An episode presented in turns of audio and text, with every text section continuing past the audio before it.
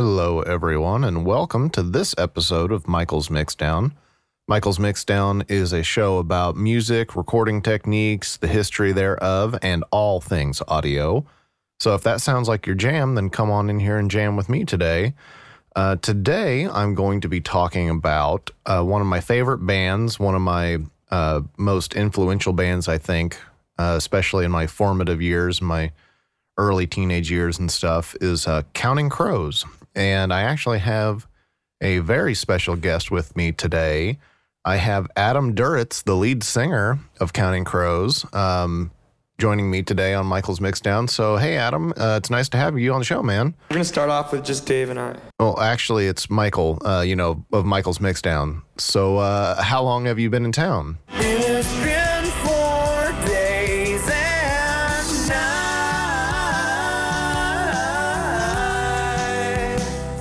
Oh, good. Uh, do you like it here? Yeah. So, uh, what have you been up to since you got here? We spent all day getting sober, just hiding from daylight, watching TV. Huh. Well, it sounds like you don't get out much. I've been falling around this old town. Well, maybe it's uh, time for a change of scenery. Uh, if you could go anywhere, uh, where would you go? Omaha, Oh, really? Uh, where's that at? somewhere in middle America. So, what's in Omaha? All my friends and lovers. All in one town, huh? Well, Well, uh, I think it's about time to wrap this up. Uh, do you want to do that thing that you like to do where you narrate yourself leaving the room? So I gave up my seat at the bar and I head for the door. Okay, what a weird guy. Um, anyway, let's uh, get into the show proper now. Um, today's episode is about counting crows. Uh, like I said, not to be mixed up with the Black Crowes. Baby, no, no, no, you you get out of here. This is about counting crows. Don't, don't, don't, don't, don't, don't come around. Don't. Yeah, you tell them, Adam. Um, uh, anyway, like I was saying, this is a episode about counting crows. Um, and it's also counting crows, uh, not the counting crows. It's kind of like eagles, but you know most people just say the the at the beginning anyway.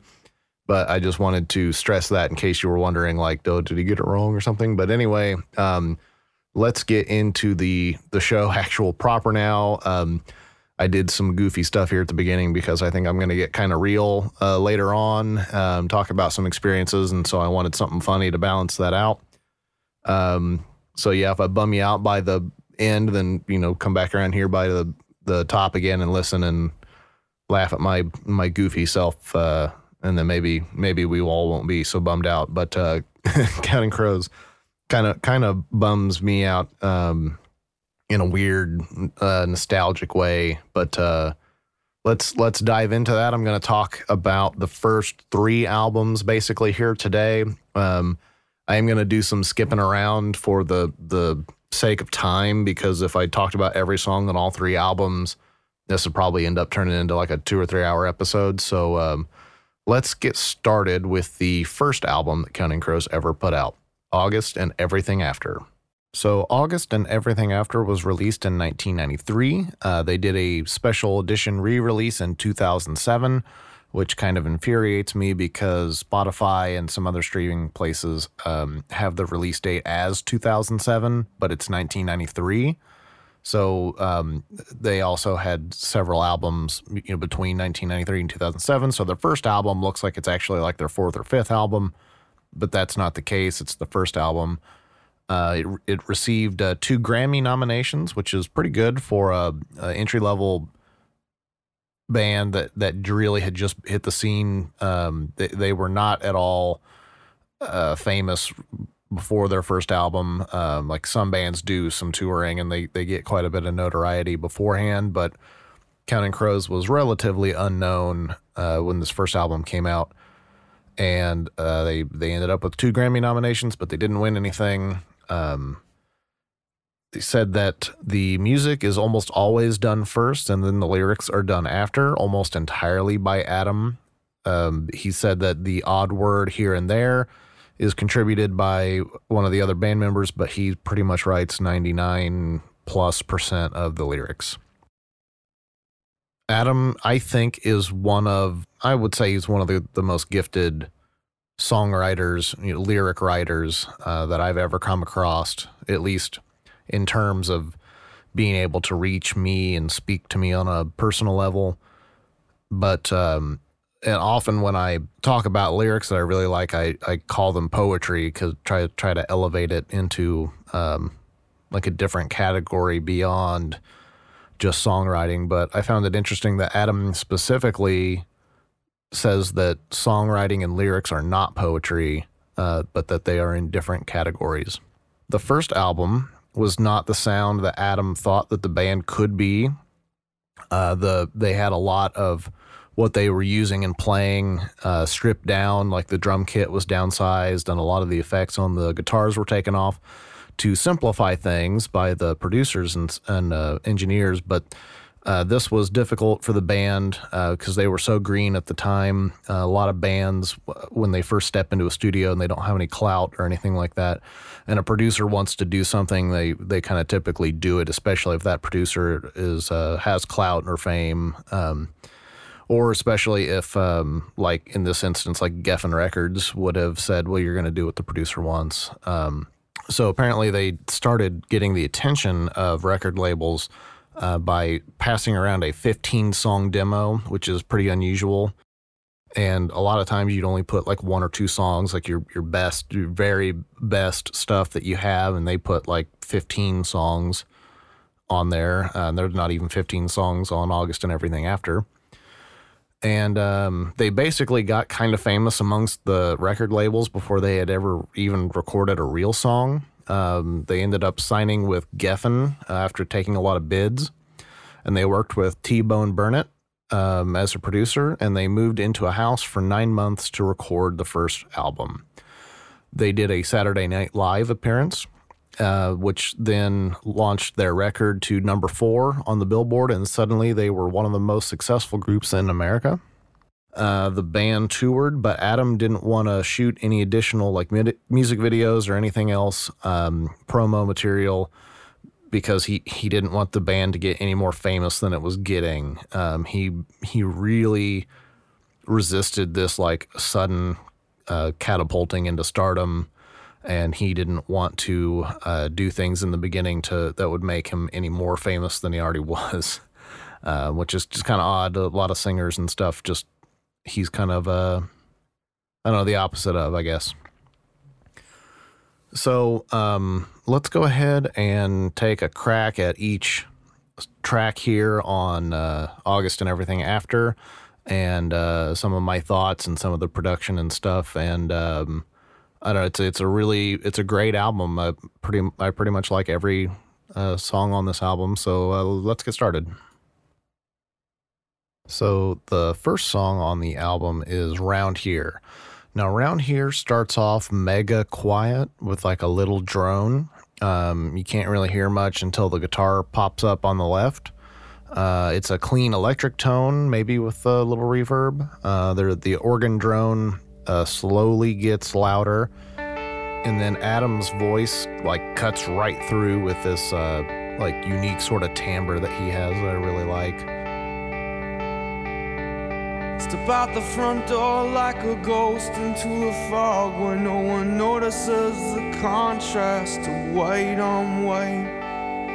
And in between the moon and you, angels get a better view of the crumbling difference between wrong and right. Well, I walk in the air. This is the introduction to Counting Crows.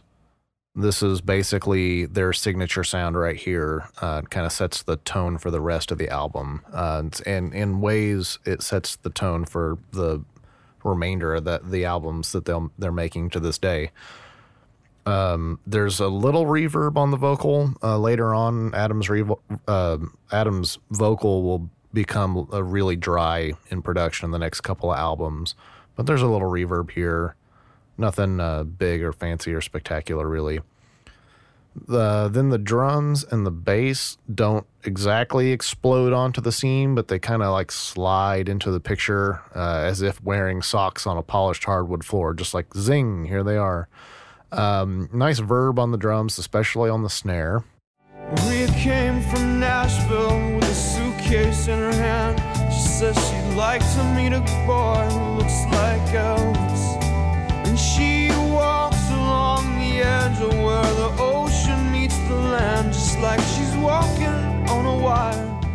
And then the bridge just kind of comes out of nowhere and has this different vibe. And then it all kind of settles in again. Um, it's not a huge dramatic shift, but it's just odd enough to grab your attention. Uh, and then it's gone as soon as it came.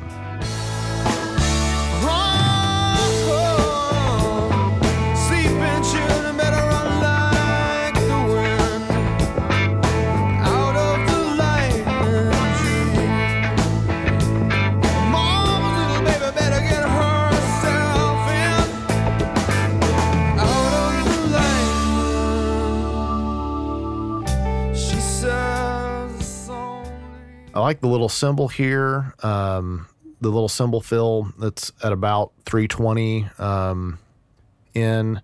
And then at about uh, three minutes, 44 seconds, you finally get to hear Adam doing some belting because he's been fairly reserved uh, up until now. The girl on the car in the parking lot says, Man, you should try to take a shot. Can't you see my walls at the building, says she's thinking of jumping. She says she's tired of life. She must be tired of something around here. She's always on my mind. Uh, the Hammond organ stays consistent and supports the sound like a pad underneath. The song builds uh, energy up and then like dips again uh, to just the vocal, the guitar on the left, and the organ for the last bit where it started with the organ slowly fading out like it faded in at the beginning.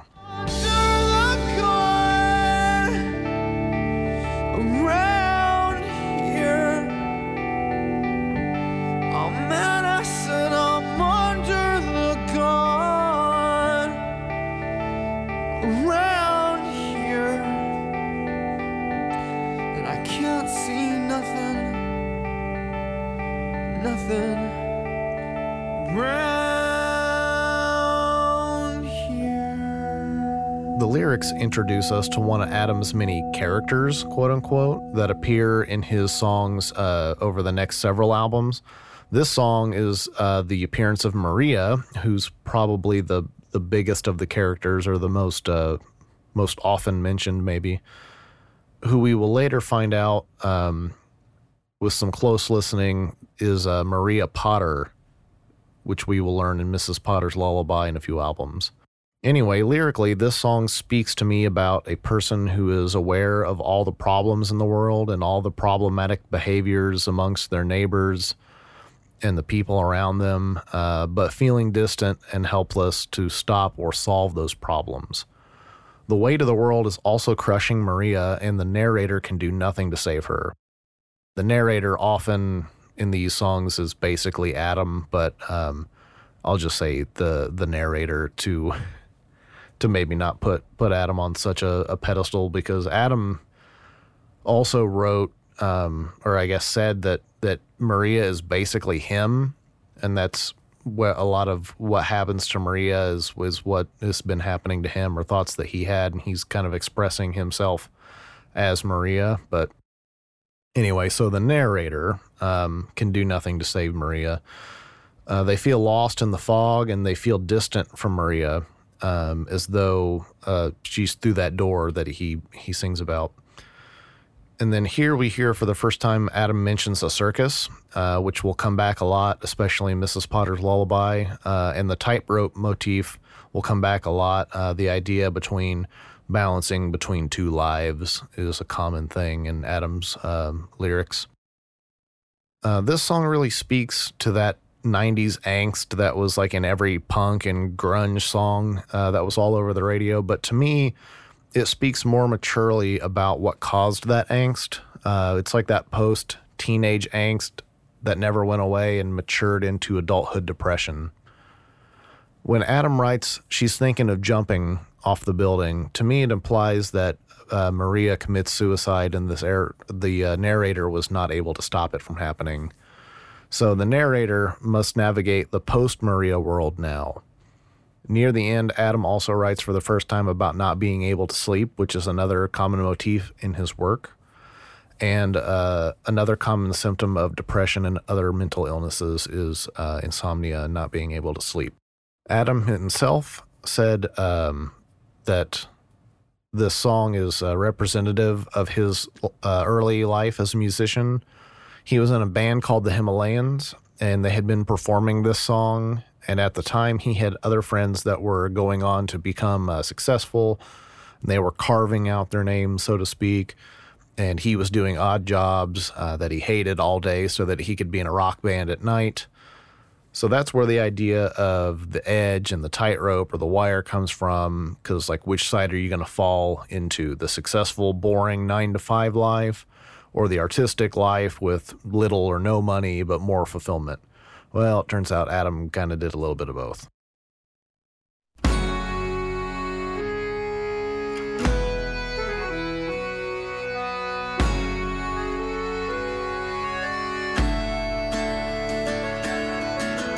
Start tearing the old man down, run past the heather and down to the old road. Start turning the grain into the ground.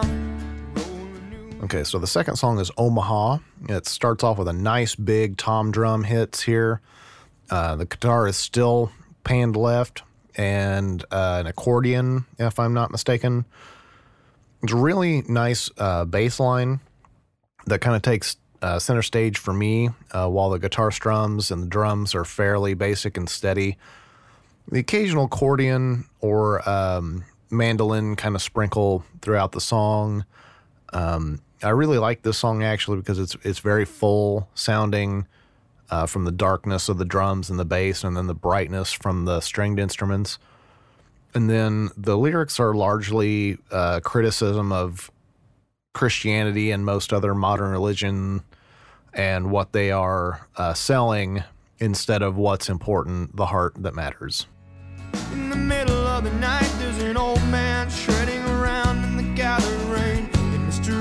Gonna walk on water,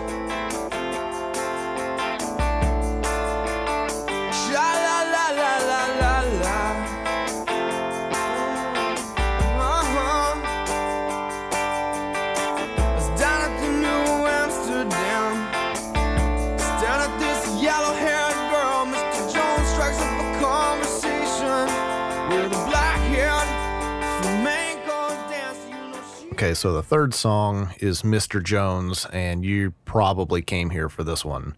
Uh, this is by far Counting Crow's biggest hit and their most popular song. It's got a nice balance between the drums and the just past clean guitar tone uh, with the tambourine, too. Adam immediately brings you in with his storytelling in the lyrics. A slightly crunchier guitar creeps up on the left and then plays in unison with the cleaner guitar on the right. The drums and bass work well together to round out the low end, but Adam's vocal takes big center stage here. The crunchier guitar sometimes dips into like a tremolo effect, which Dave Bryson uses a lot in subsequent releases. But like I said, they'd kind of strip down uh, some of the tones and some of the effects and things that were going on. So uh, you'll hear, hear a lot more tremolo later on uh, out of Dave Bryson. This song has the same kind of rise and fall type thing that was going on and around here, uh, but this song is more upbeat. There's background singers rounding out the upbeat vocals, uh, in most of the song. And uh, lyrically, this song is about a young person that wants to be famous and successful and beautiful. Adam wrote these lyrics about somebody wanting to be a famous rock star, but he never intended to actually become one himself, or he didn't think that that would ever actually happen. Uh, and that irony is not lost on him, apparently, uh, because this happy go lucky dream of becoming rich and famous does not come back in his later works. In fact, he writes later about the laments and challenges he faced while becoming famous. Uh, Maria is mentioned here again, doing some Spanish dances. I like to think that Maria is some kind of beautiful senorita, but perhaps Maria can be whatever Adam needs her to be in any given song. Um, we also hear Adam's use of colors for the first time here um, in the lyrics Paint my picture, paint myself in blue, red, and black and gray. All of the beautiful colors are very, very meaningful. Um, I think this is more of a message that he's going to use color a lot. But the point here is that Adam often makes certain to point out the color of something. Uh, here's what Adam had to say about the lyrics. Uh, it's a pretty literal story to something that happened to him and how he was feeling early in his career before Counting Crows. It's really a song about my friend Marty and I. We went out one night to watch his dad play. Uh, his dad was a flamenco guitar player who lived in Spain, and he was in San Francisco in the mission playing with his old flamenco troupe. And after the gig, we all went out to this bar called the New Amsterdam in San Francisco on Columbus, and we got completely drunk. And Marty and I sat at the bar staring at these two girls, wishing there was some way we could go talk to them, but we were just too shy. We kept joking with each other that if we were big rock stars instead of such loser, low budget musicians, this would be easy. I went home that night and I wrote a song about it. And uh, he also wrote, but it's also kind of a cautionary tale because it's about how misguided you may be about some of those things and how hollow they may be too. Like the character in the song keeps saying, When everybody loves me, I will never be lonely. And you're supposed to know that that's not how it's going to be.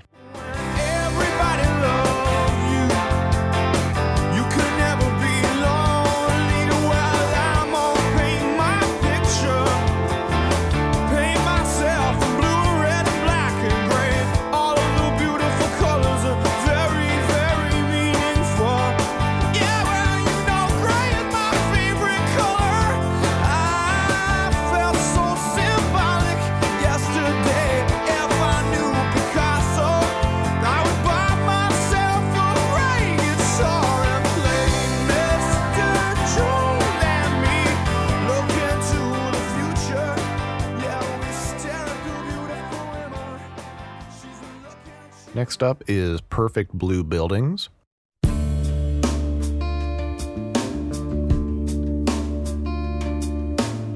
Just down the street from your hotel. After the high of Mr. Jones, most people think that Counting Crows is an upbeat 90s rocker band, uh, but then the very next song on this album serves to disprove that. It's a somewhat slow, bluesy, organ heavy track. Adam is very reserved in his delivery of the vocal here, but it's a wonderful performance, maybe his best on the album. Adam and the band had to do many, many takes of this song, and they just couldn't get any good takes. And Adam sang the take that's on the album sitting in the corner after many bad takes. Uh, normally, singers stand or, or at the very least will sit on a stool or something, but I guess he was kind of curled up in the corner singing this take actually.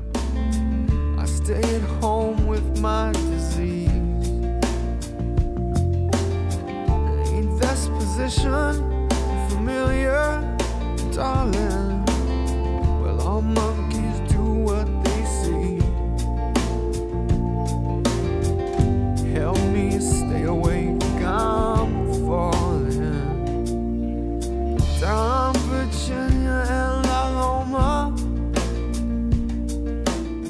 Adam mentions a uh, specific street corner, Virginia and La Loma, which is where he lived before he became more famous. And uh, he had to move because fans figured out where he lived and they camped out outside his house. Uh, here's another song um, where Adam's motif of colors comes up. he often uses colors to, I think, give the mental picture uh, a little more vividness because there's perfect blue buildings, there's green apple sea, and the oblivion uh, black. So um, he he writes again about insomnia here. It's 4:30 a.m. on a Tuesday. Doesn't get much worse than this. Uh, this song seems to serve as a foil to Mr. Jones. Later in the lyrics, he writes about having bones beneath his skin, and there's a dead man that's trying to get out. He's not the happy-go-lucky guy from Mr. Jones. Uh, he's got a secret, depressed guy living inside of him. So uh, I think that this song is um, referring to like hard drug use and chasing a little oblivion and trying to get away from oneself and uh, trying to stay awake, maybe uh, if one was having an overdose or something like that.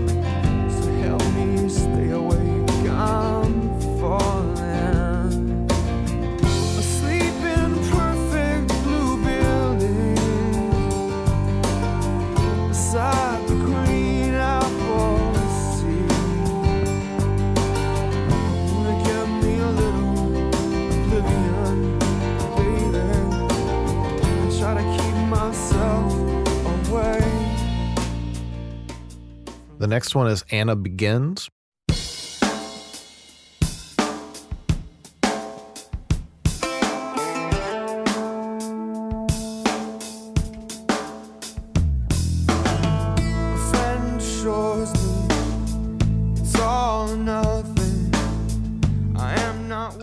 Is not much happier than Perfect Blue Buildings.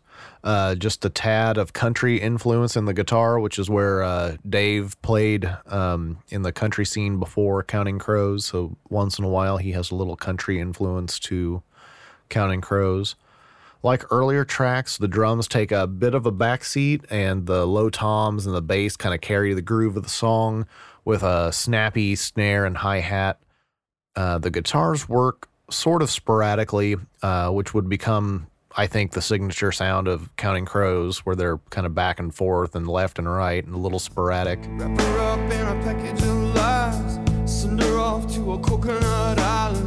I am not worried. I am not overly concerned with the status of my emotions. The piano comes in uh, with the chorus, and then the song becomes a little more uplifting.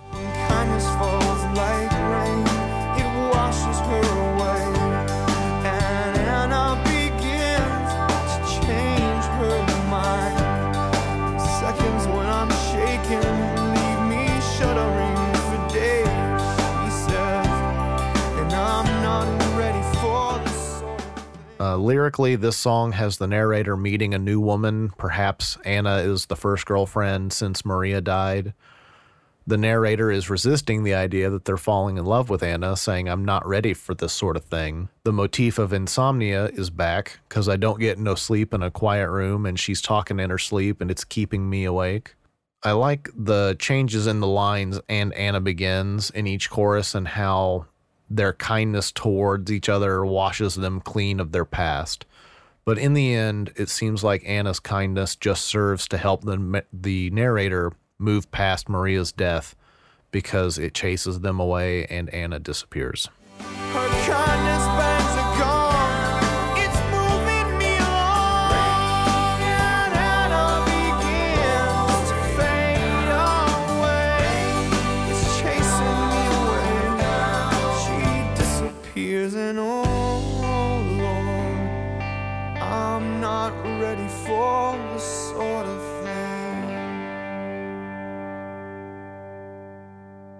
Time and Time Again has another somber beginning. Low guitar here with uh, quiet Hammond organ, and uh, Adam's vocal has uh, some nice reverb to it.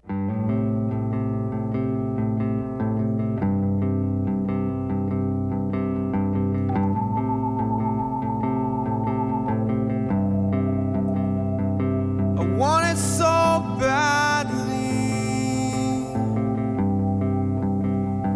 somebody other than me. The drums and bass have a very consistent uh, tone and style throughout the album so far. Uh, it's just kind of more of the same here. Wanted to see you walking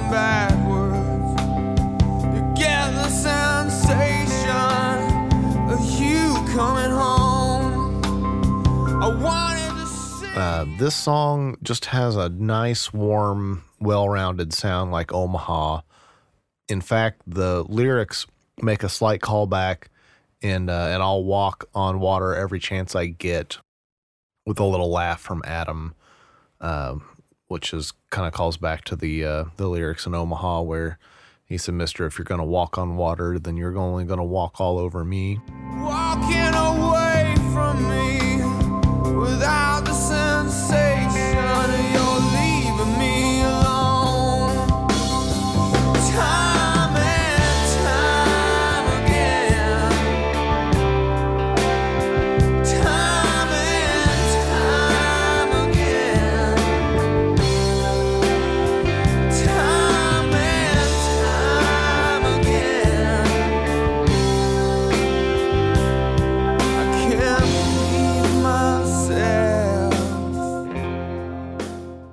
So, without Anna and without Maria, the narrator here, I think, feels lonely and struggling to find any happiness.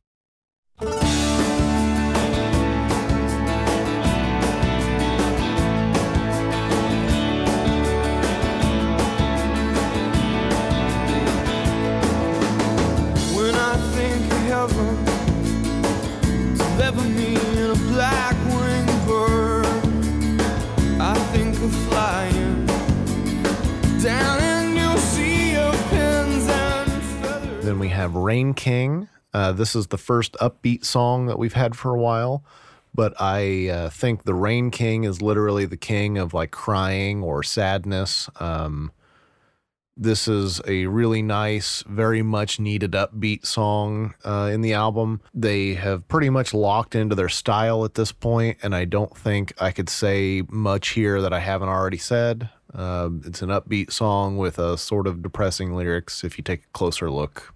Next.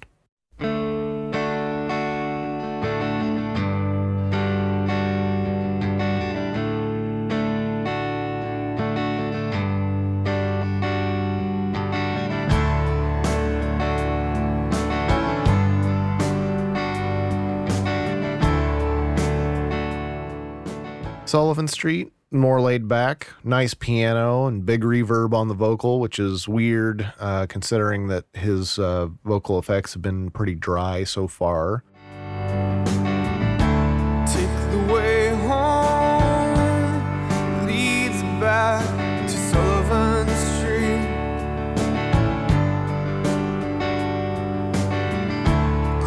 The way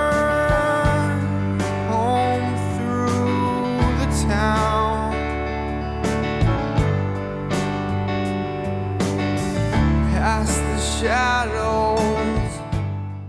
It's nice and slow, uh, not quite so depressing, but it's another Adam meets a girl and then they break up song. Uh, so you better get used to that because there's a lot of these.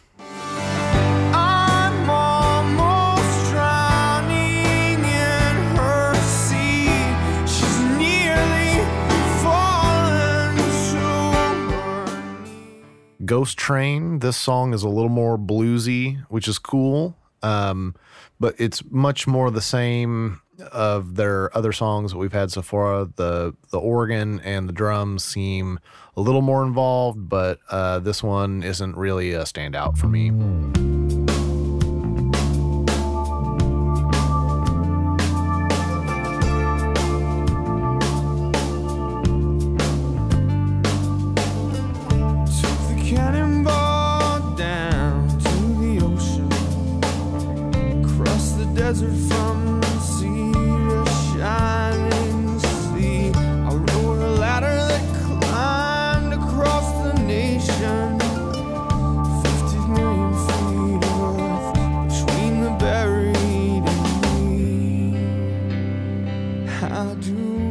So, uh, one neat little note right there is the lyric "Between the Buried and Me" is the uh, inspiration for the band "Between the Buried and Me" that would come on later on.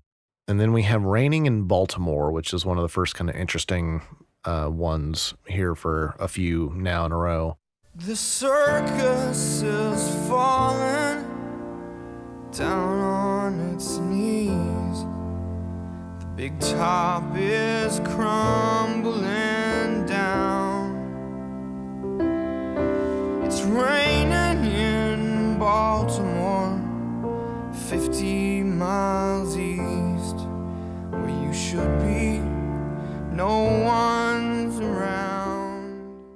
So apparently, Adam was born in Baltimore, and this song um, was written by Adam for Bonnie Raitt, actually, originally. And uh, they had been working on the title track, August and Everything After. So that was going to be a song title on the album, and both would share the name. Uh, but Adam admits that that song was not really very good, uh, and Raining in Baltimore was. So they ended up dropping August and everything after from the album in favor of this song. But uh, Adam wrote some of the lyrics to that original song down, and that ended up being the cover to the album August and everything after. So the the reason that the um, August and everything after was kind of bombed in the studio was that Adam admitted that he wasn't uh, very good at keeping the piano playing together for the length of the song. It was a long song. It was piano heavy, and he was the one playing. Um, and he was frustrated, and the producer was frustrated. So on a break, he decided to uh, work on a song called "Raining in Baltimore." Uh, and then the producer walked in and said, Well, that other song wasn't working out, and this one's going on the record. And so I did some more digging on uh, YouTube, looking around for um, the title track, August and everything after. And I found a few comments um, that were kind of interesting. I'm just going to read them to you. This one was by a user, Fall North. There's a convoluted story with this song. Basically, they were trying in the studio to get a version and they weren't happy with, and they couldn't.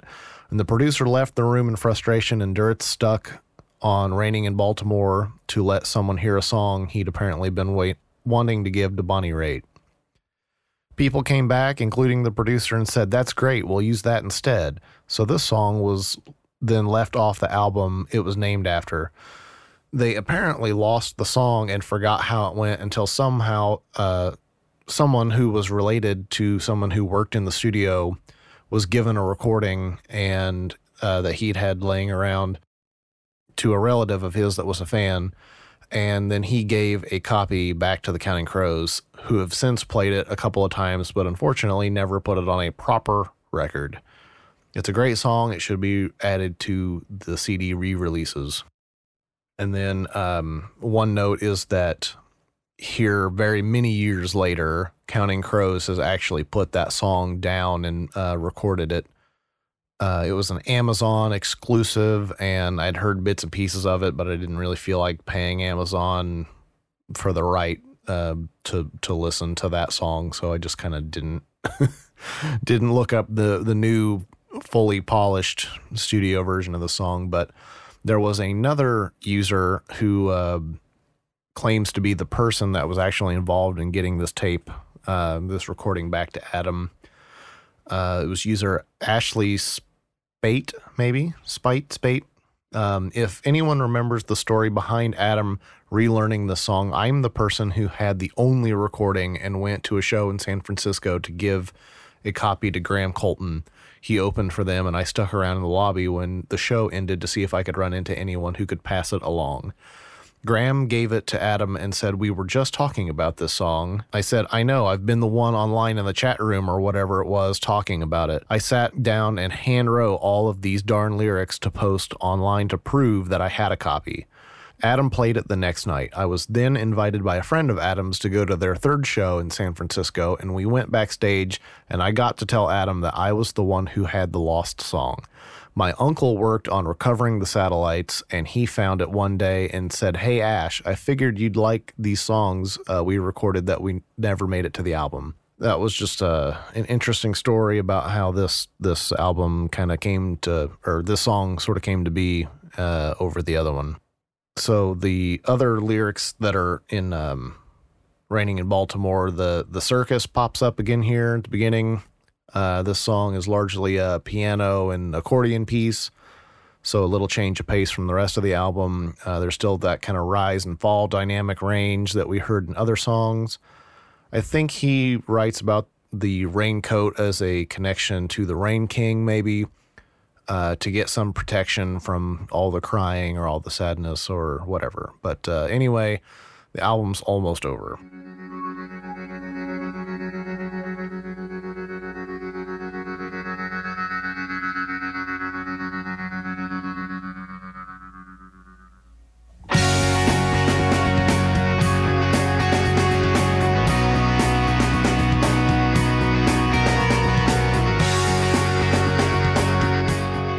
Last song is A Murder of One, a play on the phrase a murder of crows, which is what a group of crows is called, a murder.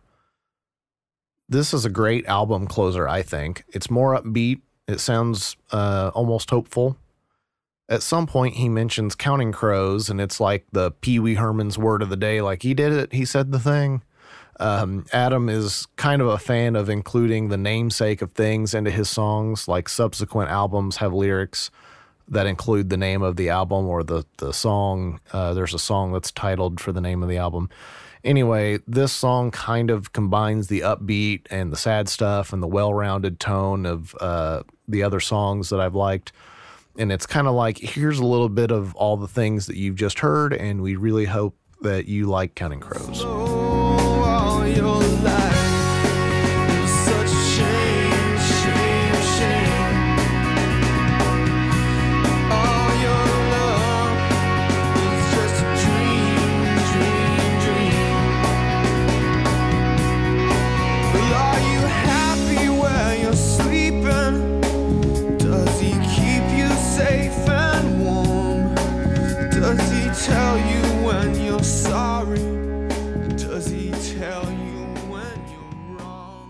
One other interesting thing that um, I find is that when Counting Crows plays these songs and, and then later other songs live, that they uh, launch into like improv a lot, where they they do custom versions of their songs live. Uh, where Adam will lead the band into these like amalgamations of of other songs and other Counting Crows songs and cover songs and things that are all kind of together and sometimes they use alternate lyrics um, but most of the the live versions of songs are like totally different from the studio versions. Uh, one of my favorite like uh, live custom versions of one of these is uh, here from uh, the across a wire live album. And the reason that i like it so much is it's uh, it's kind of a toned down like simplified version around here where it's just well it's just the guitar and it's just adam and singing uh, a little bit different lyrics from the original. And uh, it's really neat to hear maybe how that song could have gone a little differently. Um, but i think it kind of stems from that idea that adam had been doing around here in different bands the himalayans and he'd been singing it and doing performing it before counting crows that kind of drives this idea that they now do different kind of almost I say like folklore versions of their songs where you know like if a folklore story got passed on the the details would get changed from person to person. And I, I just think it's neat um, that they that they do that. You get something a little different maybe even a surprise if you go see Counting Crows live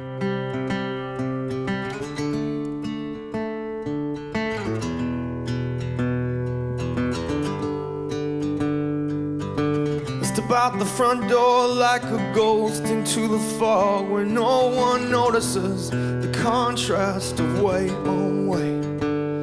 And in between the moon and you, the angels get a better view of the crumbling difference between wrong and right. Well, I walk in the air between the rain, through myself and back again. Where?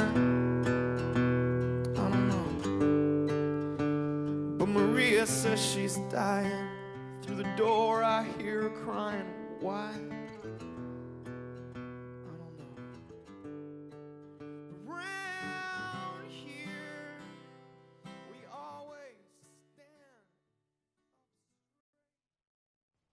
Okay, next up we have Recovering the Satellites, which was um, released in 1996. This is the second album. Um, this one is mostly about coming to grips with fame. Um, most critics called Adam kind of a complainer or a whiner. He writes about what's going on in his life. that's what was going on at the time. So uh, this, is, what the record's about.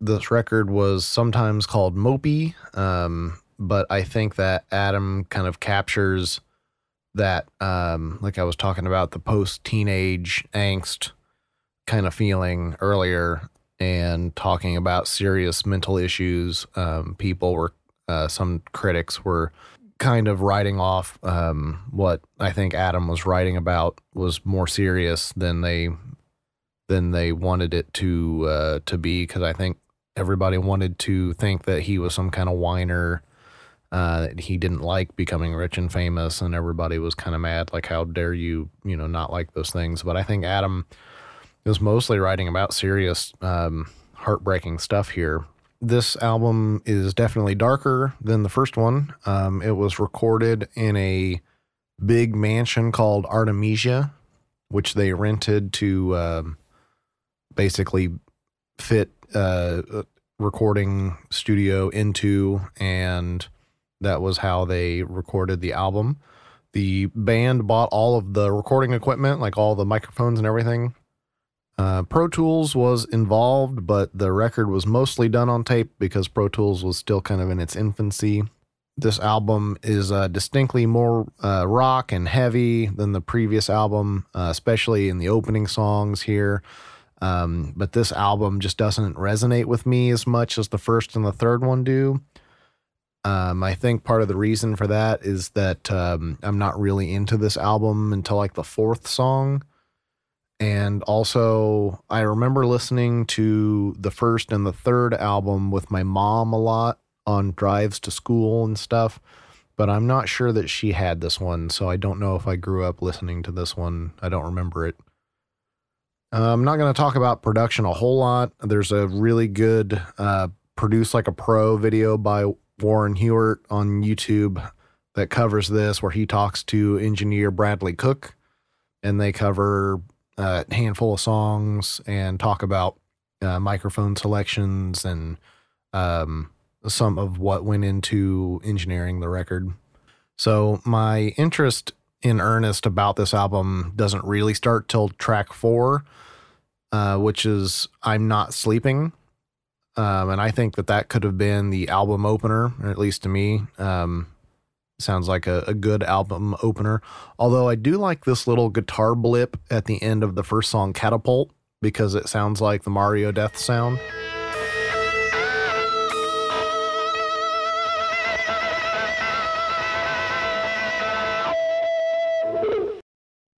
So the first three songs are fine, but um, I need to cut content out of this somewhere, or else this is going to turn into like a three-hour episode. So um, I, I really want to talk about the third album a lot, so I'm just going to skip straight to track four here.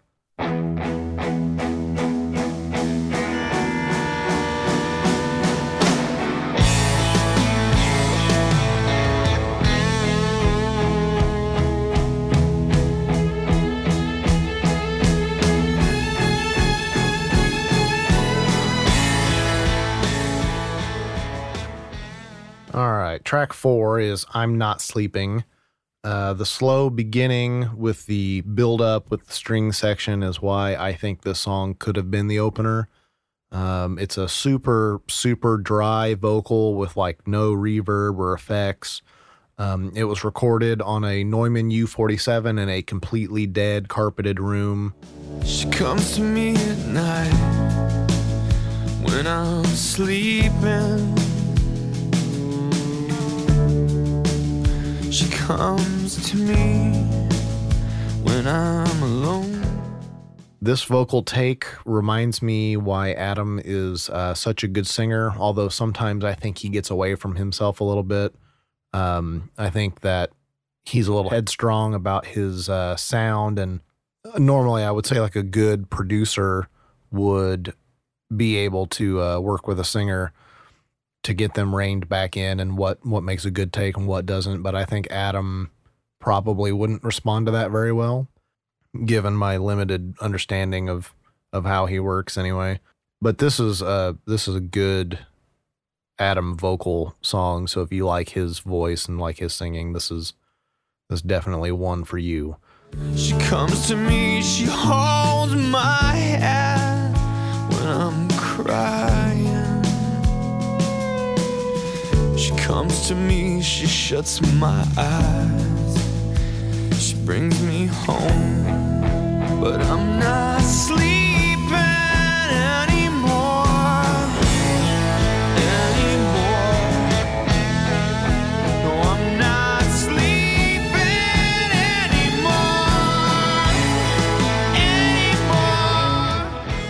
Adam woke up the engineer in the middle of the night, uh, about 3 a.m., to record this song, and it was done in about three takes.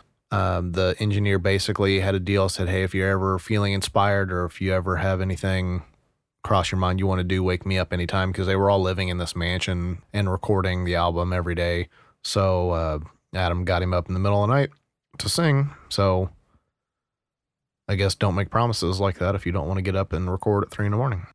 So the string section is really great, and it lets you know that they got some budget for this album since the first one did so well. Uh, the drums kind of have this marching band rhythm and are mostly in the background, like we've heard before. So the strings and the vocal take center stage here. It seems like a lot of rock bands in the 90s like suddenly discovered string sections for some reason. But I think that these work really wonderfully here. Other than that, it's the same Counting Crows formula, bass and hard panned guitars and drums, uh, and the Hammond organ. Lyrically, we see the common theme of not sleeping again, obviously, but this time it seems like the lyrics are less about not being able to sleep and more about coming out of a sleep to a realization. There's a little story here, too, about the narrator sleeping with another woman that tells him secrets about his girlfriend and uh, the, uh, or his other love interest, I guess. This seems to go south as later the narrator says, I've been through all this shit before and I ain't all that innocent anymore. Uh, the line about not being so innocent anymore sounds to me like Adam writing about coming uh, into sudden stardom and his dislike of it. Perhaps something like this really happened to him, uh, as he did date a few famous actresses. Near the end, though, Adam was uh, jumping in the recording booth singing No, No, No, No, which you can hear right here.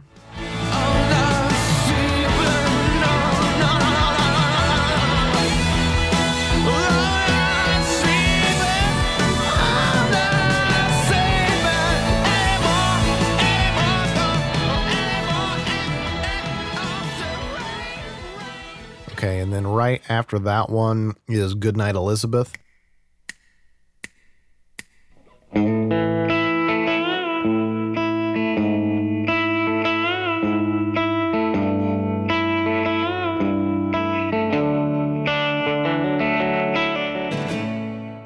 This starts off with a snapping count that leads into the song and has an entirely different energy from I'm Not Sleeping. Although I think it's funny that Adam isn't sleeping, but then he's saying goodnight to someone else here.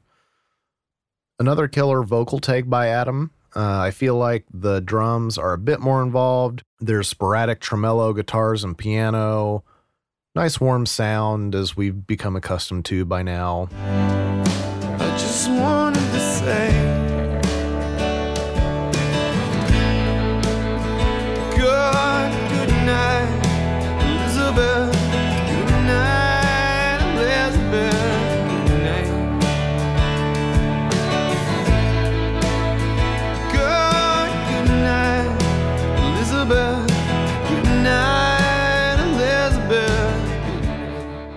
What Adam had to say about this song.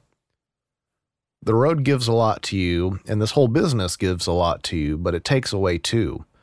I lost things that were really important to me, things that I thought would be with me my whole life. What do I have for myself from that period? I have a bunch of money. I have songs about periods in my life that are gone now, like I have Goodnight Elizabeth. But Elizabeth just got married two weeks ago to somebody else. So that's that's gone. And that's gone because I was gone all the time and not like doing anything wrong not that i cheated on her ever but it's gone and you know that goes on and and it's not it's not heaven The reason I said good night instead of goodbye is because I wanted it to be a lullaby, something that she could remember it, us by. It's a little sordid, that song, in places, because I wanted to be honest about it too. I knew what I was going to do after I lost her. I knew that I would go out there and I would sleep with people. I would do anything to stop myself from thinking about her in the middle of the night. Where she was with some other guy or something, it's like it says, I'll wait for you in Baton Rouge and I'll miss you down in New Orleans. I'll wait for you while the, that girl takes her clothes off and I'll wait for you while we're having sex and I'll miss you. But I'm still going to do that. That last verse is about that the difference between me and her. You can wrap yourself in daffodils, me, the nut I am. I'll wrap myself in pain and mope about it all day long. But you're you and I'm the king of the rain. And that last thing that he said is in the lyrics, The King of the Rain, which is a callback to the song The Rain King from the previous album.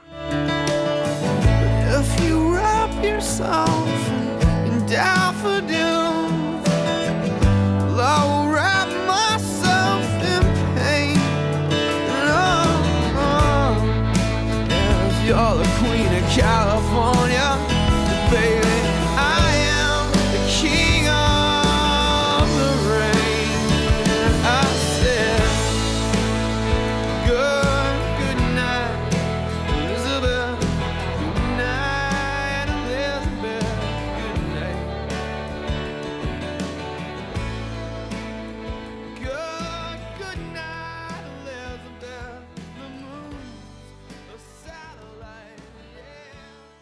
and the next song I want to talk about is a couple of tracks down. It's called Another Horse Dreamer's Blues.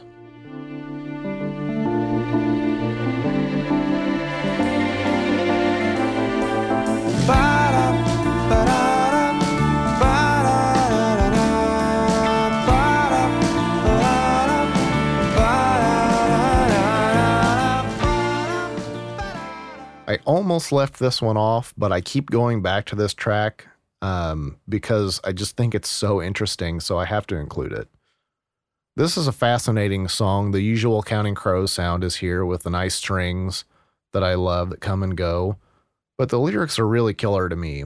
It's about a girl named Marjorie that's obsessed with horse racing, of all things, but it's also her using that to get away from her problems. I can't think of another song that deals with serious mental illness and horse racing, so what more could you want? Adam uses a little bit of actual horse racing jargon here, and admittedly, this is something I know nothing about, but the lyrics go teary to win and perfect dozen to place, and also the money is the matter that's been on her mind. So I wonder what could she need the money for? Is she trying to get a big payday so she can like move away from all of her problems? Uh, I don't know. It's not very clear. Adam's use of colors are back, looking at a green sky, sun like a red eye, bright blue horses are the fortune she lives by. The lyrics also say that Marjorie is tired and lonely and scared and depressed. Is she obsessed with the horses because she wants to run away from her problems as fast as a horse? Or perhaps she's having like visions of running free like a wild horse in a field. Um, but she also is uh, trying to be a good girl and give them what they want. I find it interesting that at one point the lyrics go, Margie doesn't say anything all the way home. And later, her drunken father and stupid mother are mentioned. And I can't help but think that Margie is like a kid nickname, the kind that you hate that your parents won't ever drop even after you're an adult. So it's like the three of them are stuck in a car on the way home and they're calling her Margie and she's dreaming of horse racing and dreaming of horses like maybe a kid that is just staring out the window and imagining there's something running down the side of the road next to the car like a horse. And that's what she's dreaming about while her parents that she doesn't like are calling her Margie and she's trying to not think about them. Looking at a green sky,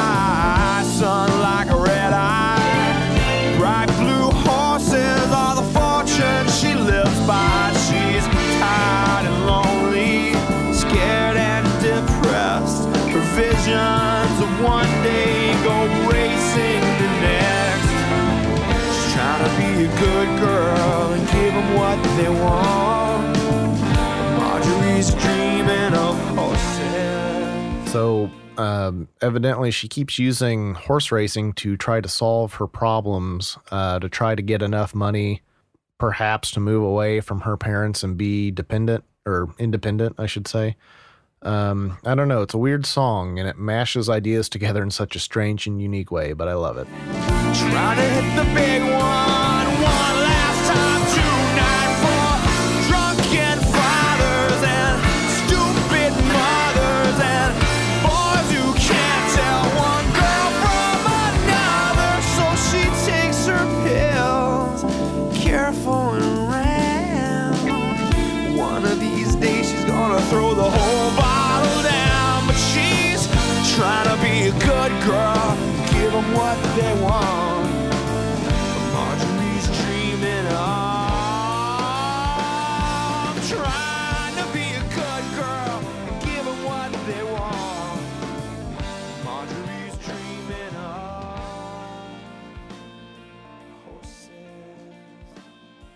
So the rest of this album is pretty good, and the the big hit off this album is "A Long December," which uh, I'll just play a little bit of it now.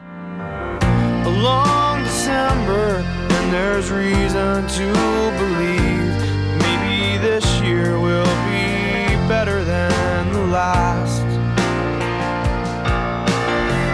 I can't remember the last thing that you said as you were leaving.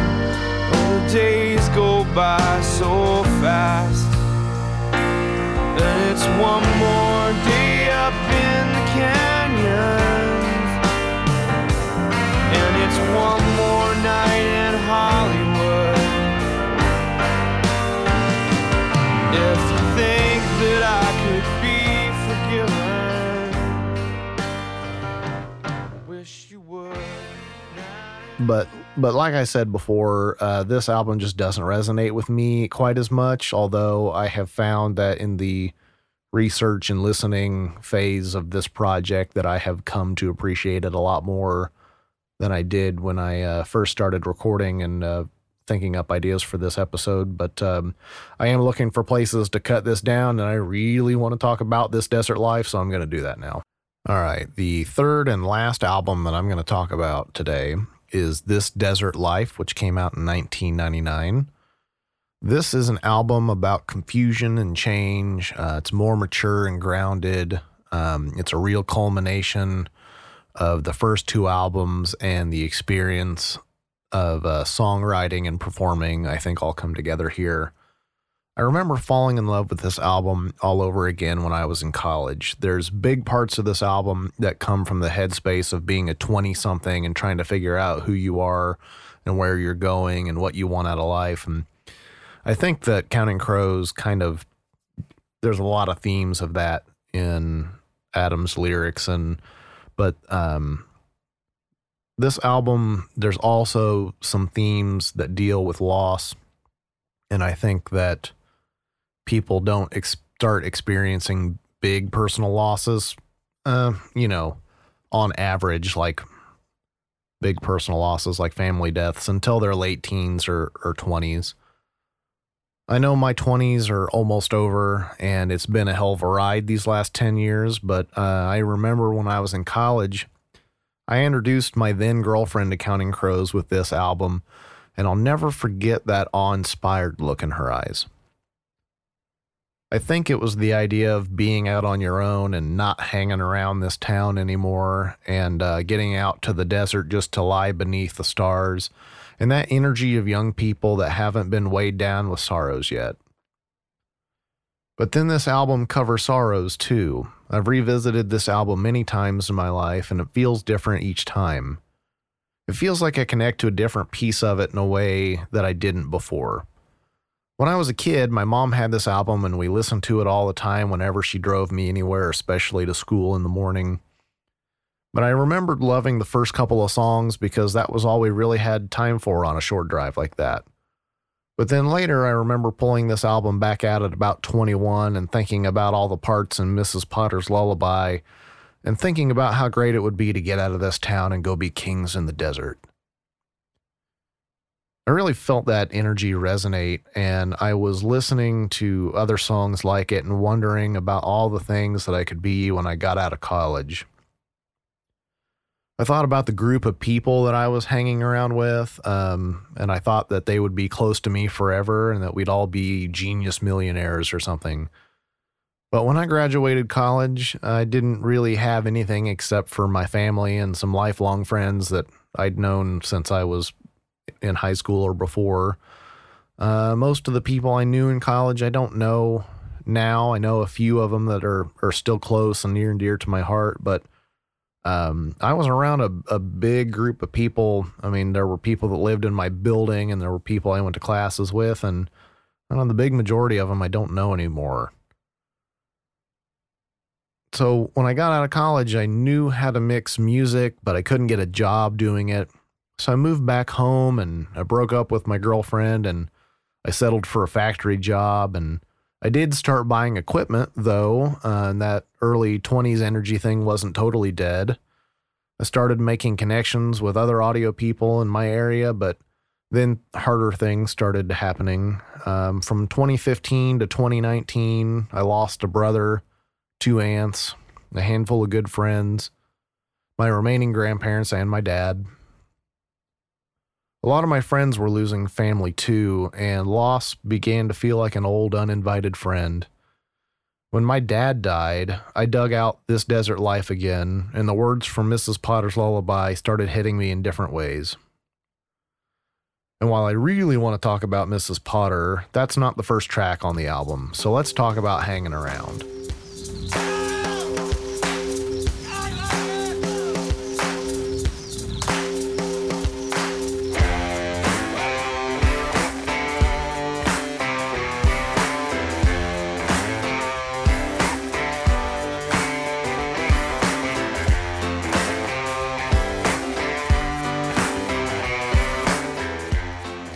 So at the very beginning of hanging around, I'm not sure what that bubbly noise is. Uh, and you can faintly hear somebody's voice, and then the drums go bang in a way that we really haven't heard from Counting Crows uh, up until now.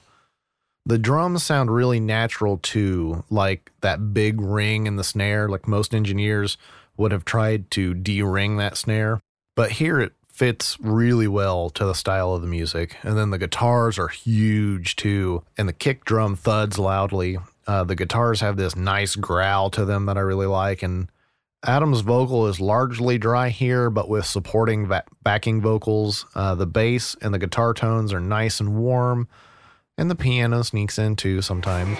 She sat right down on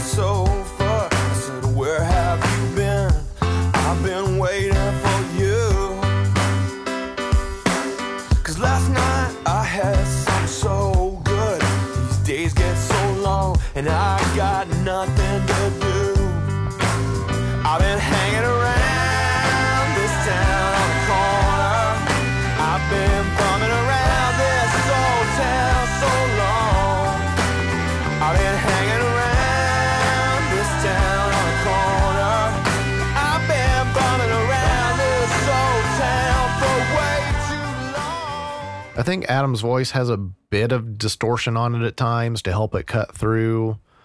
Uh, this song is pretty loud, so a voice like his might need to uh, have a little distortion or have a little help to make it cut through the mix. This song has some dynamic range to it, though. It gets bigger and then smaller. Um, I really like the section near the end where the acoustic guitars come in.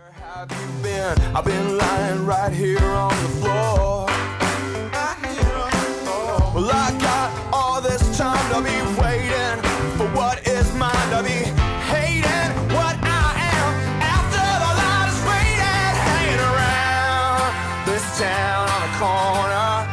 I've been bumming around this old town so long. And then my favorite part of this song, and it has been ever since I was a little kid, is the super heavy distorted snare fill that blasts out of the right speaker at about 258.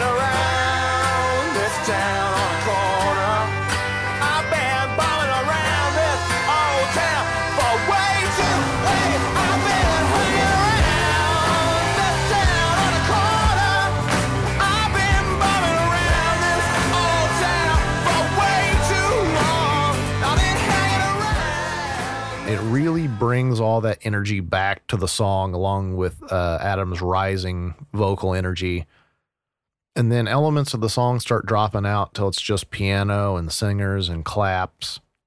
And then there's like a crowd of applause that spills over into the next track, Mrs. Potter's Lullaby.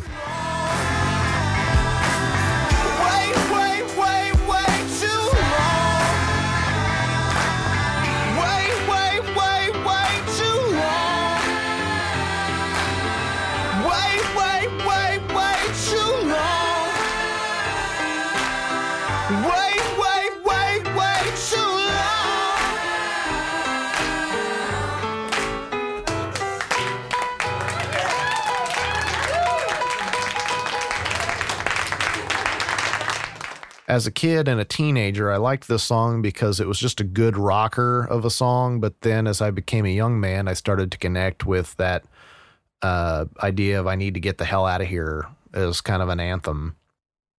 Okay, Mrs. Potter's Lullaby is definitely my favorite Counting Crows song. Um, and it's it, it's one of my favorite songs, maybe ever by any artist. Um,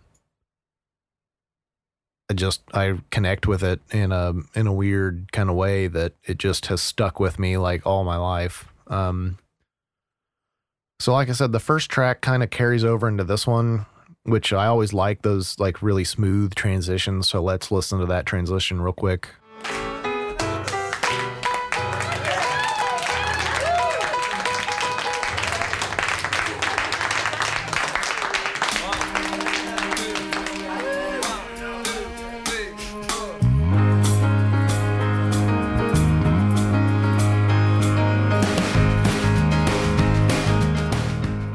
So then we get a nice piano and bass intro with some strings and the uh, drums that follow shortly after. Adam's voice has some verb on it this time, I think. The drums are mostly a snare pattern, no real fills to speak of, just keeping time, basically. The guitars come on, uh, hard panned, of course, like we've seen before. And I think they help push the idea of the circus being a little out of control because they just kind of get sort of loud and twangy at the edges of the stereoscope. Well, woke up in mid afternoon, cause that's when it all hurts the most. I dream I never know anyone at the party,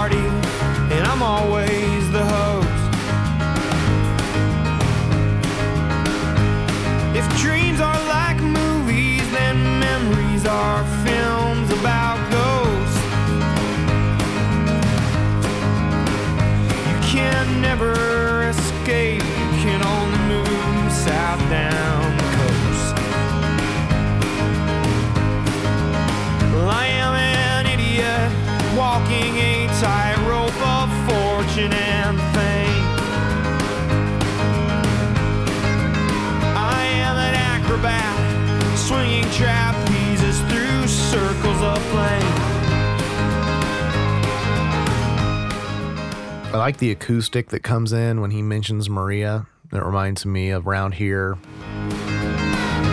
There's a piece of Maria in every song that I sing.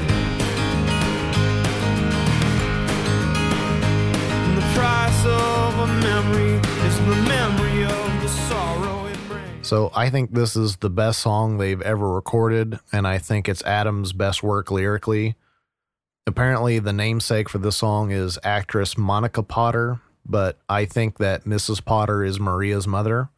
I think that this song is about the aftermath of Maria's death and the narrator trying to console Maria's mother, but also explore their own feelings and soul searching. But I really connected with the lyrics about getting out to the desert when I was younger, and now I'm connecting to it a lot more with the lyrics that deal with pain and loss. When my dad passed away, I was finding myself listening to this song a lot. So I'm just going to read you some of the lyrics that really resonated with me. Well, I woke up in mid afternoon because that's when it all hurts the most. And with all the people I was having to meet and um, thinking of my dad nonstop, I was having a lot of dreams 2, um, so the line, I dream I never know anyone at the party, but I'm always the host. And if dreams are like movies, then memories are films about ghosts. You can never escape, you can only move south down the coast. And I was waking up in the afternoon a lot because I'd stayed up late the night before um, trying to get things done. Um, handling an estate by yourself is kind of a an undertaking, and I wasn't totally by myself. I had my girlfriend at the time, and I had a lot of family. I had some really good friends that came out and helped me go through things, but um, there were a lot of nights where I was just out there by myself and trying to dig through stuff and to get things organized and to get all that stuff ready to be moved out. And um, so yeah, I was, I was having a lot of late nights and found myself waking up in the, in the afternoon, and that's when it all hurt the most. So I really started to realize that these lyrics were about loss and heartache and trying to move on from that and not slip into the places that you could easily slip into when you're dealing with hard things. Some other lyrics that I really like that I connected with were If you've never stared off into the distance, then your life is a shame. And though I'll never forget your face, sometimes I can't remember my name. And and the part where he mentions Maria is well, there's a piece of Maria in every song that I sing and the price of a memory is the memory of the sorrow it brings. And there's always one last light to turn out and one last bell to ring. And the last one out of the circus has to lock up everything. And then later on in the song, he says, Well, you can see a million miles tonight, but you can't get very far. So, yeah, I started to understand the circus motif a little better about the chaos that life can bring and how things seem to get out of control so easily. Um, dealing with an estate and cleaning out a house and going through thousands and thousands of items and personal belongings certainly felt like a circus where all the elephants had gotten out.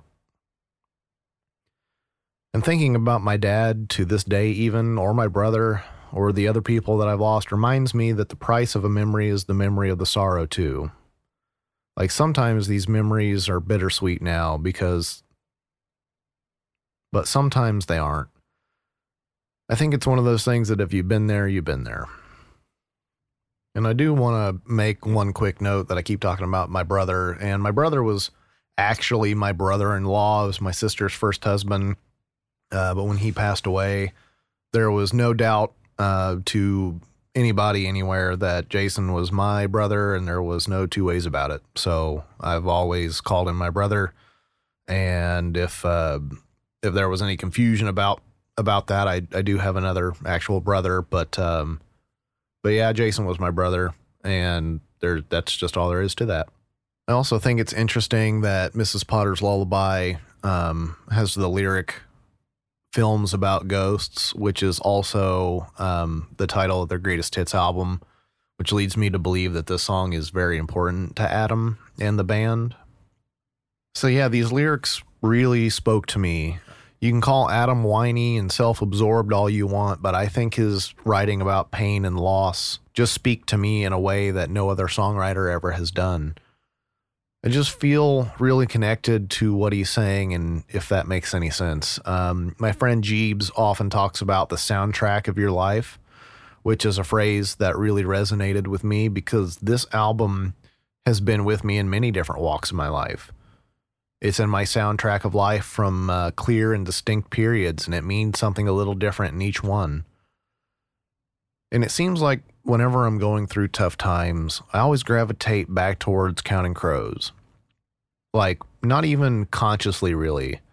It's not like sad time music that I choose to put on, but somehow I keep finding myself needing to dig their stuff out and listen and feel what Adam felt.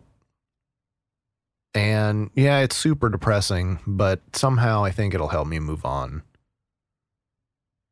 Anyway, I think it's a shame that Counting Crows is mostly known for Mr. Jones and Accidentally in Love from Shrek 2 and their cover of Joni Mitchell's Big Yellow Taxi. I think Adam Duritz is one of the most gifted lyricists maybe ever, but certainly one of the best of the of uh, American artists in the last 30 years or so.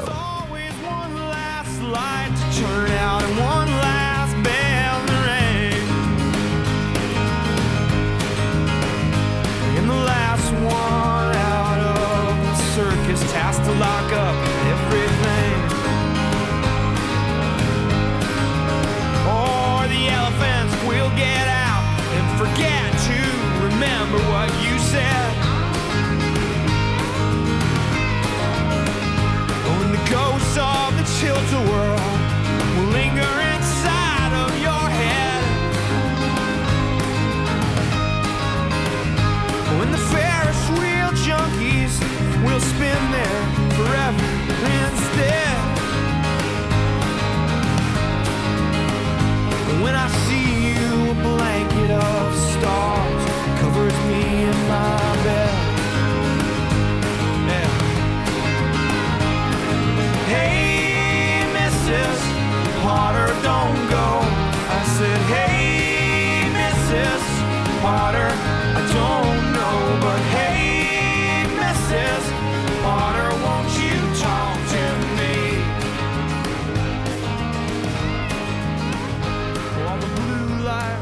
reflections, they color my mind when I sleep.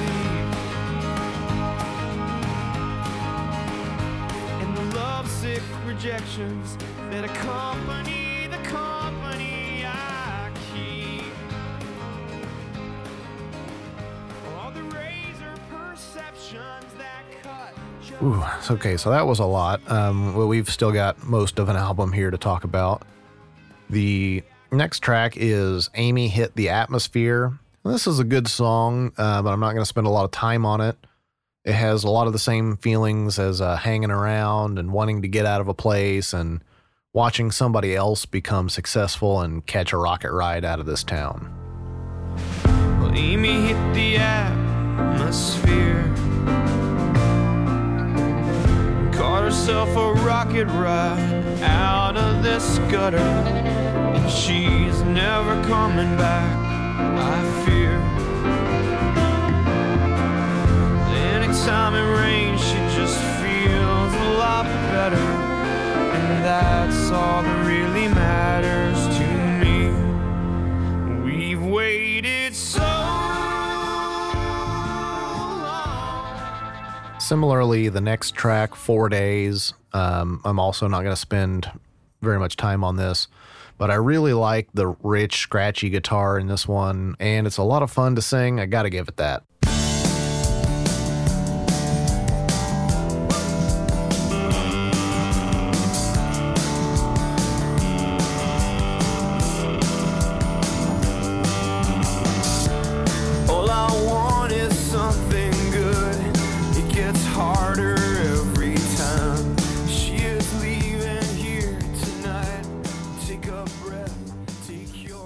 Okay, here's the next one I'm going to stop and talk about for a minute.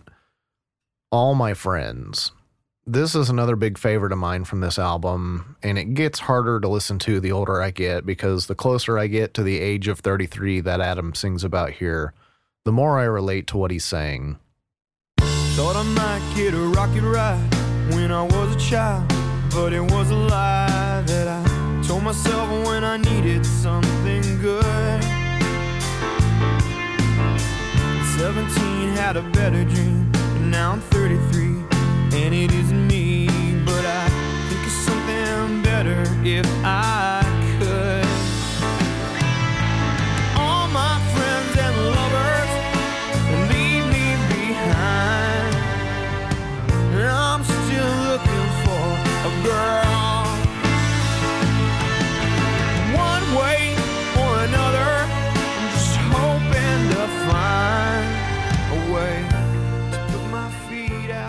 As far as production goes, this is pretty standard for Counting Crows, so there's really not much I can say about that that I haven't already.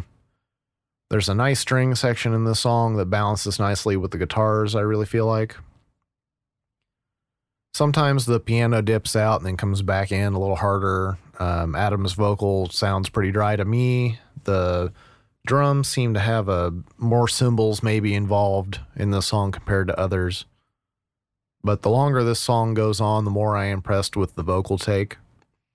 I think this is up there for uh, best performances for Adam and from the ba- the band in general. Really, uh, the guitar work is a little more layered and intricate, and every time the strings come in, it's very nice. One way or another, I just wish I had known to go out walking in the sun. Find out if you were the one. Do you wanna come a little closer?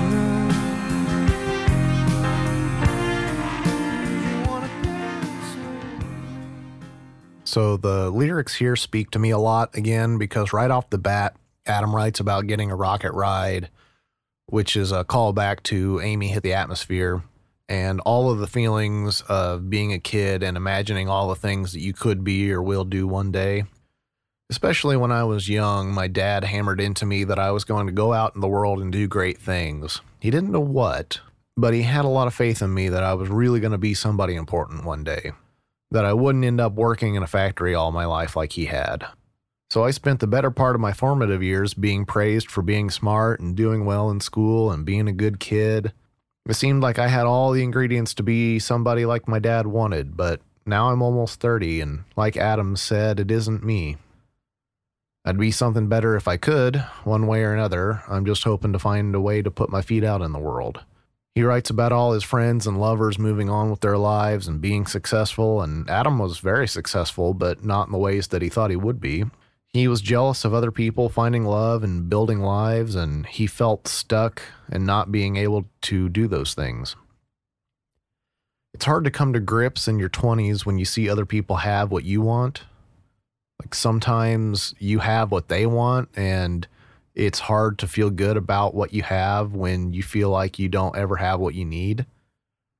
Adam writes about imagining that there's somebody out there waiting for someone like him, all the fame and money, and he just wants somebody to want him just the way he is. But his life and his work seem to prevent him from making those kind of connections. So the song wraps up by him saying that all my friends and lovers, they shine like the sun. He admires what they have and what they have accomplished. And then I'm not coming undone. I'm just waiting for the day. So I feel that in a big way sometimes. It's such a strange feeling thinking that you should have X, Y, Z by this point in your life, or watching other people be happy and successful in the ways that you wish you could be. Uh, at some point, you might ask yourself, like, what the hell am I doing at this point? Where should I be going? What's the goal here? And that's okay. It's okay to just wait for the day to come. Sometimes it's all you can do.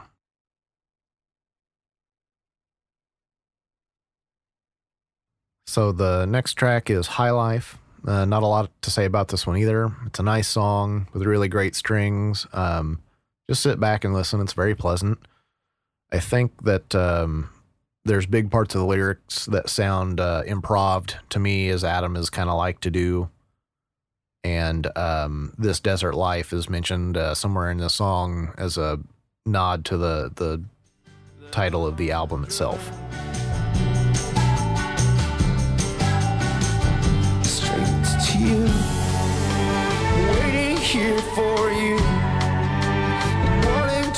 Tell you I get my ends and my beginnings mixed up too.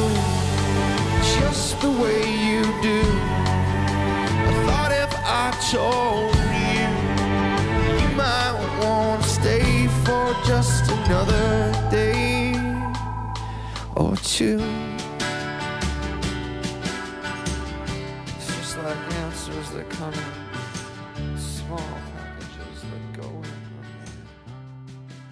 The next one is Colorblind, which is maybe the most well known song from this album, as it was used in a couple of film scores.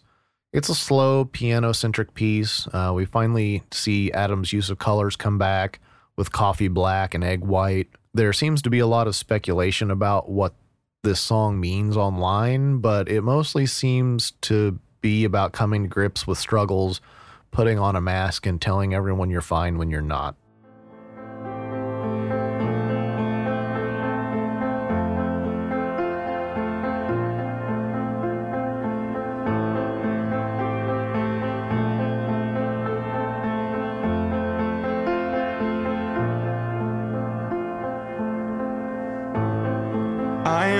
Color blind.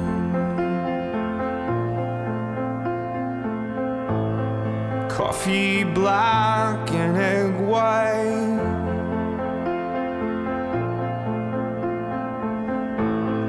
Pull me out from inside.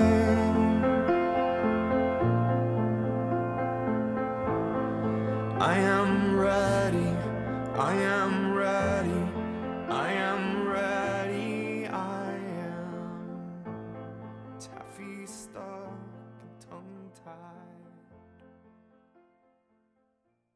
Okay, next up is I Wish I Was a Girl. This song kind of sounds crunchy and overcompressed to me, and that's kind of odd for Counting Crows, but there's parts of this song that just sound too loud to me, but whatever. Lyrically, this has a lot of callbacks. Adam's writing to Elizabeth again, and he talks about not sleeping again. Adam says this song is about having dreams, about jumping off buildings into traffic, uh, but in a slow motion sort of way where you're not sure if you're f- like flying or falling. Uh, the lyrics, the devil's in the dreaming. You see yourself descending from a building to the ground. You watch the sky receding. You spin to see the traffic rising up. And it's so quiet, you're surprised. And then you wake up. Maybe he had a lot of dreams like this. I'm not sure. Uh, but he also wrote that I Wish I Was a Girl was simply to say that he thought he'd be better at communicating with Elizabeth if they were both women. He also wants Elizabeth to know that he's doing all right these days. But Adam points out that he still can't sleep at night, so maybe he's lying to himself and maybe he's lying to Elizabeth about doing all right these days too. I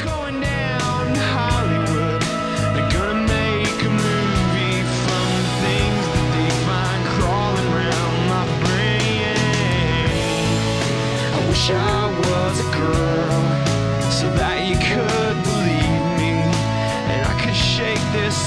static every time I try to sleep.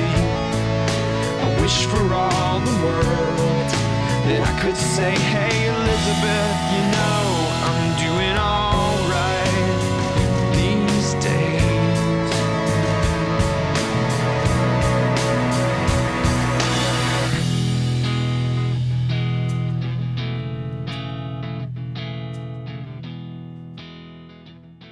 Then we have Speedway.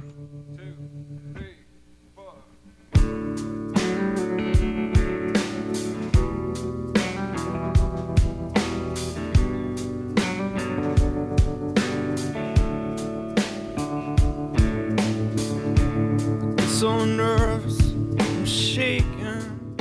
Um, it's just another warm jam, tremolo guitar type thing. Not much to say about this one. And then we have St. Robinson and his Cadillac Dream, which is the last track on the album.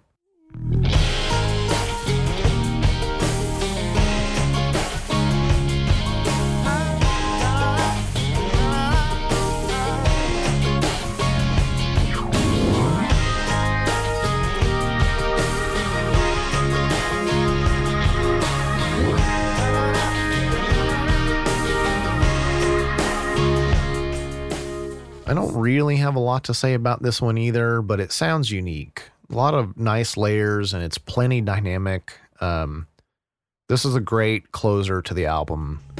And I was born on the shores of the Chesapeake Bay, Maryland and Virginia have faded away. And I keep thinking tomorrow is coming today, so I am endlessly waiting. And the comet is coming between me and the girl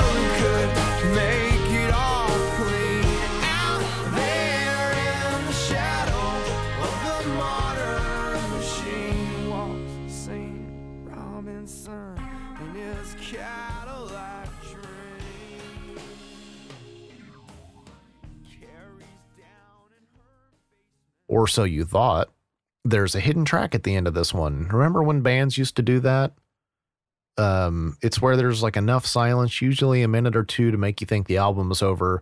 And just when you're about to change it out for something else, here comes another song. This hidden track is called Kid Things. It starts off with the band just goofing around, but then it turns into an actual song. I am leaving the lunar module.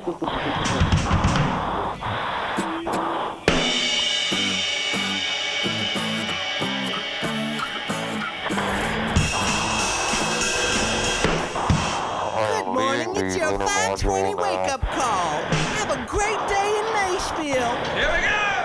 Here we go! That's one small step for man, one giant leap for mankind.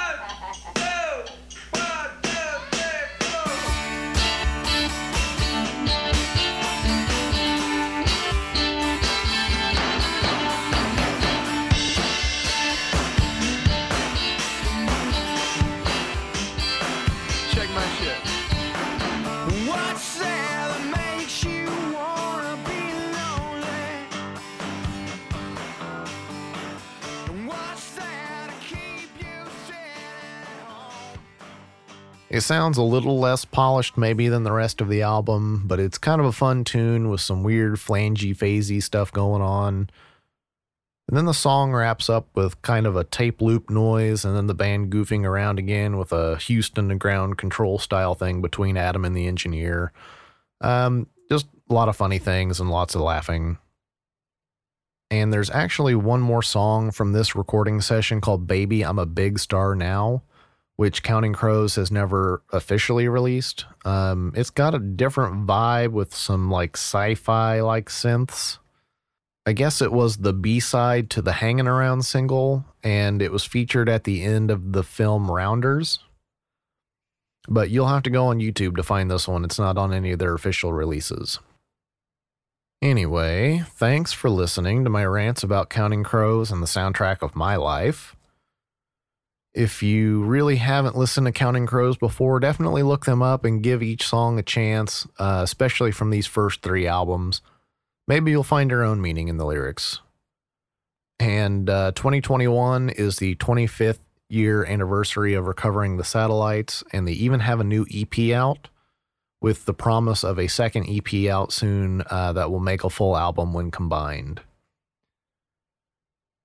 So if this has been your jam, then tune in next time for another episode of Michael's Mixdown, and I'll keep making waves in here. You guys keep making waves out there. We'll catch you next time.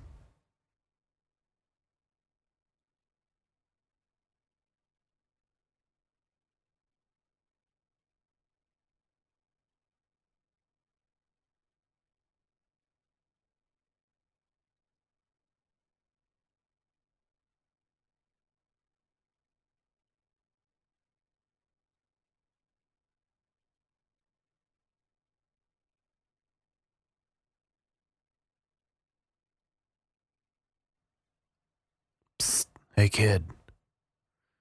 If you're still listening to this, you found the Michael's Mixdown secret track. You don't have anything like better to do? I mean, you've been listening to this for like, I don't know, like over an hour. You should probably like do something to jazz yourself up. That was kind of a big downer episode. Uh, you could like go outside. Uh, but what if it's raining? You could um you could like listen to um Bo Burnham's new special wait that's um that's sad too. Uh sh- um well, um, you could follow me on Facebook and Instagram and Twitter at Michael's Mixdown if you wanted to. Uh, maybe find uh my TikToks on any of those places. And uh, yeah, secret track time is about over. So it's been cool hanging out with you in secret track time, but it's time to go do something else now. Bye bye.